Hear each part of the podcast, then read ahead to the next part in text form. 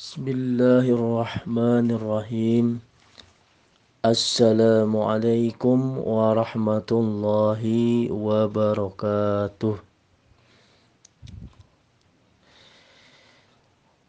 الحمد لله الحمد لله الذي قد أخرج نتائج الفكر لأرباب الهجاء. الصلاة والسلام على سيدنا محمد المصطفى. أشهد أن لا إله إلا الله ملك الهدى وأشهد أن سيدنا ومولانا محمد وعلى آله وأصحابه الذي لا نبي بعده. Alladzi la yantiku anil hawa in huwa illa wahyu yuha قال الله تعالى في كتابه الكريم أعوذ بالله من الشيطان الرجيم. بسم الله الرحمن الرحيم. من جاء بالحسنة أصر أمثالها ومن جاء سيئة فلا يجزى إلا مثلها وهم لا يظلمون. صدق الله العظيم. قال النبي صلى الله عليه وسلم Man ahya sunnati faqad ahabbani man ahabbani kana ma'i fil jannah. Puji dan syukur marilah kita sama-sama panjatkan kehadirat Allah yang Maha Ghafur. Karena kudrat dan iradatnya lah Alhamdulillah wa syukrulillah Ikhwan, akhwat, ibu, bapak, saudara-saudari bisa bertemu kembali dengan saya di udara di Radio Mumtaza. Salawat serta salam semoga selalu dilimpah curahkan kepada baginda alam yaitu Habibana wa Nabiyana Kangjeng Nabi Muhammad Sallallahu Alaihi Wasallam tidak lupa kepada keluarganya, sahabatnya, tabi'in, atba'ut tabi'in. Semoga sampai kepada kita sebagai umatnya sampai akhir zaman. Amin ya Allah ya Rabbal Alamin.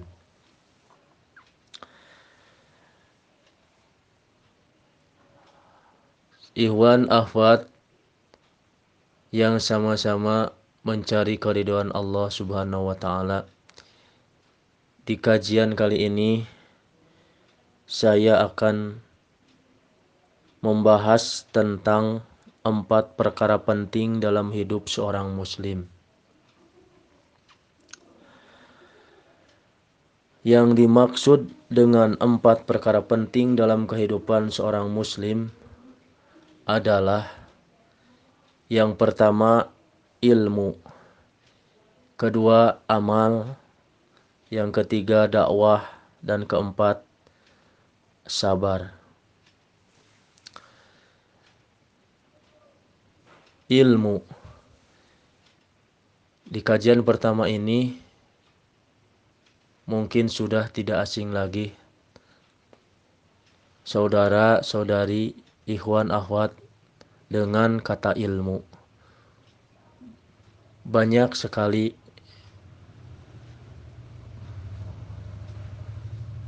pengertian tentang ilmu yang akan saya kedepankan ilmu tentang agama Islam.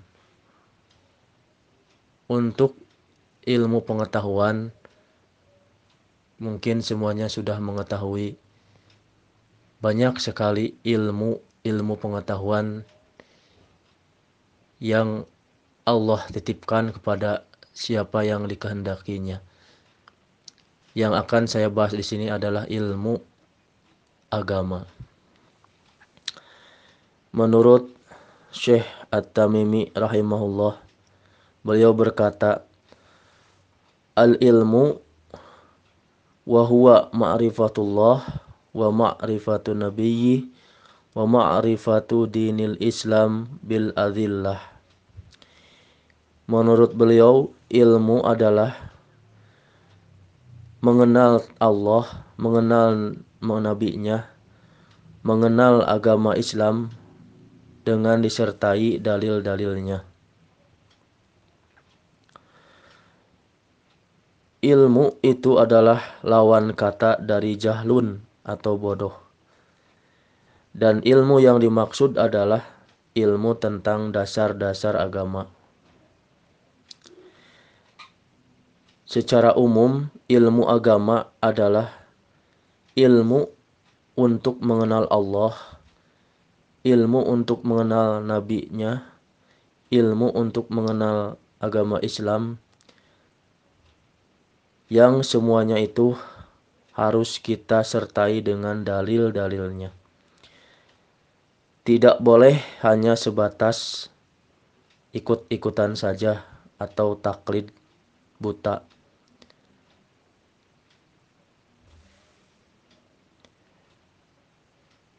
Ilmu itu di antaranya di antara karunia yang sangat besar yang Allah berikan kepada seorang hamba.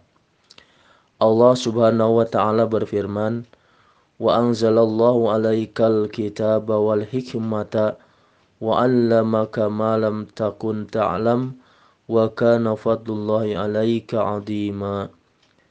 Quran surat An-Nisa ayat 113 dan juga karena Allah telah menurunkan kitab dan hikmah kepadamu dan telah mengajarkan kepadamu apa yang belum kamu ketahui dan adalah karunia Allah yang sangat besar atasmu. Sabda Rasulullah sallallahu alaihi wasallam, "May yuridillahu bihi khairan yufaqqahu fid din." Barang siapa dikehendaki baik oleh Allah, niscaya Allah akan memberikan untuknya pemahaman dalam masalah agama. Jadi ikhwan akhwat yang sama-sama mengharapkan ridha Allah, teruslah kaji ilmu-ilmu agama, teruslah belajar tentang ilmu agama pemahaman-pemahaman agama kita harus ditingkatkan. Itu akan meningkatkan kualitas iman takwa kita kepada Allah Subhanahu wa taala. Dengan mendengarkan salah satunya dengan mendengarkan kajian yang selalu kita dengarkan bersama di Radio Mumtaja ini. Yang kedua, amal. Amal adalah buah dari ilmu. Amal yang dimaksud ialah amal soleh. Amal soleh tidak akan kita laksanakan kalau kurang pemahaman ilmu agamanya. Jadi kita harus selalu rajin menuntut ilmu agama agar amal kita meningkat, agar amal kita berkualitas. Amal yang dibarengi dengan ilmu kelihatannya bisa mudah, bisa enteng, tetapi untungnya, hasilnya, pahalanya besar sekali. Kalau amal yang dibarengi dengan ilmu, amal itu akan berkualitas. Amal itu akan menjadi kriteria amal yang diterima oleh Allah Subhanahu wa taala. Seperti kita di dalam tadi mukadimah saya membacakan surat Al-An'am ayat 160. Manja'a bil hasanati falahu asru amsalha manjaa barang siapa yang berbuat kebaikan. Bil hasanati falahu asru amsaliha maka kebaikan itu akan dibalas sepuluh kali lipat dari amalnya berarti setiap kita mengeluarkan infak, mengeluarkan sedekah. Dari satu rupiah yang kita keluarkan, Allah akan menggantinya menjadi sepuluh kali lipat dari amal kita, dari yang dikeluarkan oleh kita. Misalkan saudara, ibu, bapak, ikhwan, akhwat mengeluarkan infak atau sedekah sebesar sepuluh ribu rupiah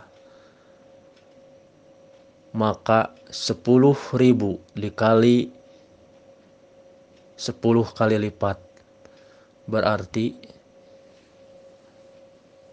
ibu, bapak, saudara-saudari akan berada di dalam pahala yang sangat besar sekali. 10 kali 10 berarti 100 ribu itu jaminan Allah. Kita mengeluarkan uang 10 ribu, nanti akan kembali kembalikan oleh Allah menjadi 100 ribu. Kalau kita infak 100 ribu, akan dikalikan lagi 10 kali lipat.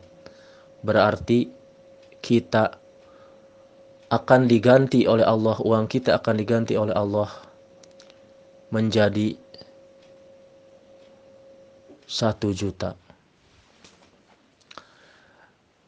Banyak orang yang bertanya, kok sedekah dikaitkan dengan uang? Kok sedekah dikaitkan dengan kekayaan? Kok dikaitkan dengan keinginan untuk kaya? Pertanyaan pertanyaannya simpel. Apakah kita mau kaya? Apakah kita mau banyak uang, apakah kita mau hidup beruntung dunia dan akhirat? Kalau ingin uang banyak, ingin rezeki berlimpah, ingin bahagia dunia dan akhirat, kenapa tidak dijadikan ilmu yang tadi? Kita harus rajin bersedekah dalam setiap kali kita mengeluarkan sebagian dari rezeki kita, Allah akan lipat gandakan menjadi 10 kali lipat. Manja'a bil hasanati falahu asru amsaliha. Itu adalah prospektus dari Allah yang nyata ini bukan jaminan yang ada di koran, bukan jaminan yang ada di berita. Bisnis-bisnis investasi yang ada di koran, yang ada di berita, mungkin ada sekian persennya yang diragukan, tetapi kita mempunyai dalil yang sangat kuat. Kita harus yakin dengan firman Allah Subhanahu wa taala. Dengan Quran surat Al-An'am ayat 160 tadi. Kenapa kita tidak terjadi tidak terjadi apa yang di Allah firmankan kepada kita, pertanyaannya mungkin di dalam diri kita tidak tidak kuat keyakinan kepada Allah Subhanahu wa taala.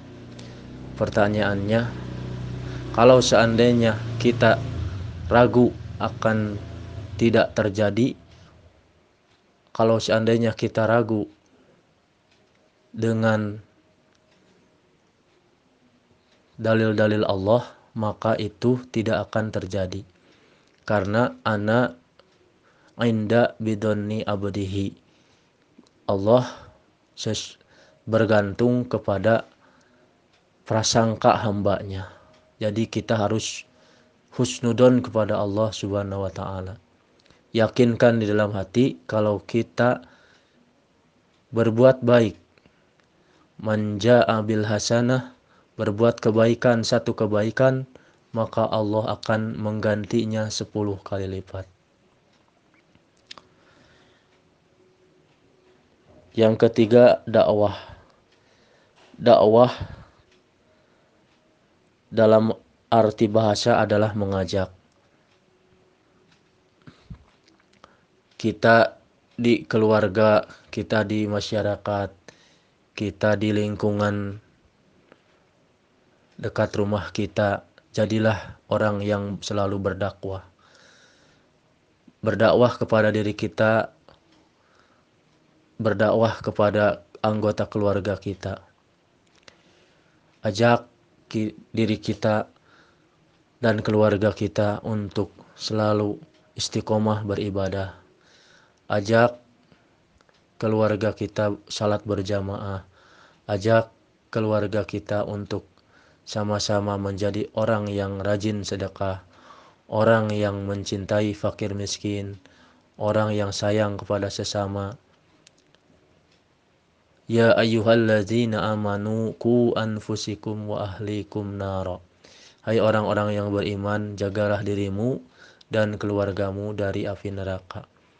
Jauhkan diri dan keluarga kita dari hal-hal yang akan membawa kita terjerumus ke dalam api neraka. Di lingkungan kita juga kita harus menjadi uswah, harus menjadi contoh untuk anggota tetangga kita di lingkungan kita yang kita diami. Yang keempat adalah sabar. Di saat mencari ilmu, di saat beramal, di saat berdakwah. Terakhir kita harus bersabar. Sabar adalah puncak dari buahnya ibadah. Sabar adalah buah dari ketakwaan kita kepada Allah Subhanahu wa taala. As-sabru finis fil iman. Sabar adalah setengah dari iman. Kalau kita bersabar kepada Allah berarti kita telah mempunyai iman hampir setengah dari iman. As-sabru finis fil iman. Sabar adalah setengah dari iman. Kalau sabar tidak ada pada diri kita, berarti iman kita sudah hilang setengah. Kalau kita jadi orang yang tidak sabaran, tidak sabaran, selalu tergesa-gesa mengerjakan sesuatu, berarti setengah dari iman kita hilang. Ikhwan akhwat yang sama-sama mencari keriduan Allah Subhanahu wa taala. Marilah kita sama-sama meningkatkan iman dan takwa kita kepada Allah Subhanahu wa taala. Di kajian yang singkat ini Semoga ada manfaatnya.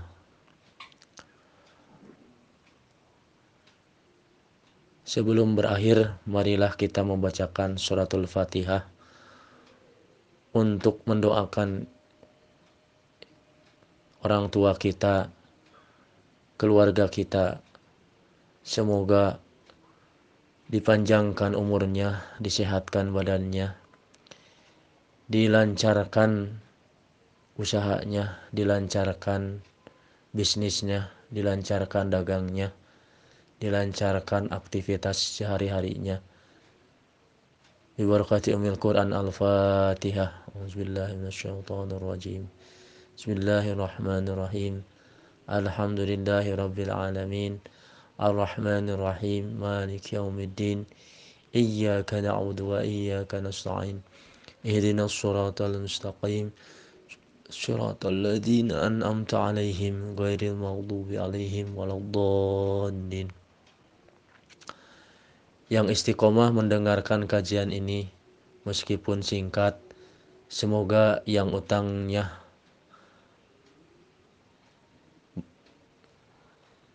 yang utangnya banyak yang utangnya sedikit utangnya cepat lunas yang belum naik haji semoga naik haji yang sudah umroh umroh berkali-kali yang belum punya keturunan semoga diberikan keturunan yang soleh dan solehah. Billahi taufiq wal hidayah. Assalamualaikum warahmatullahi wabarakatuh.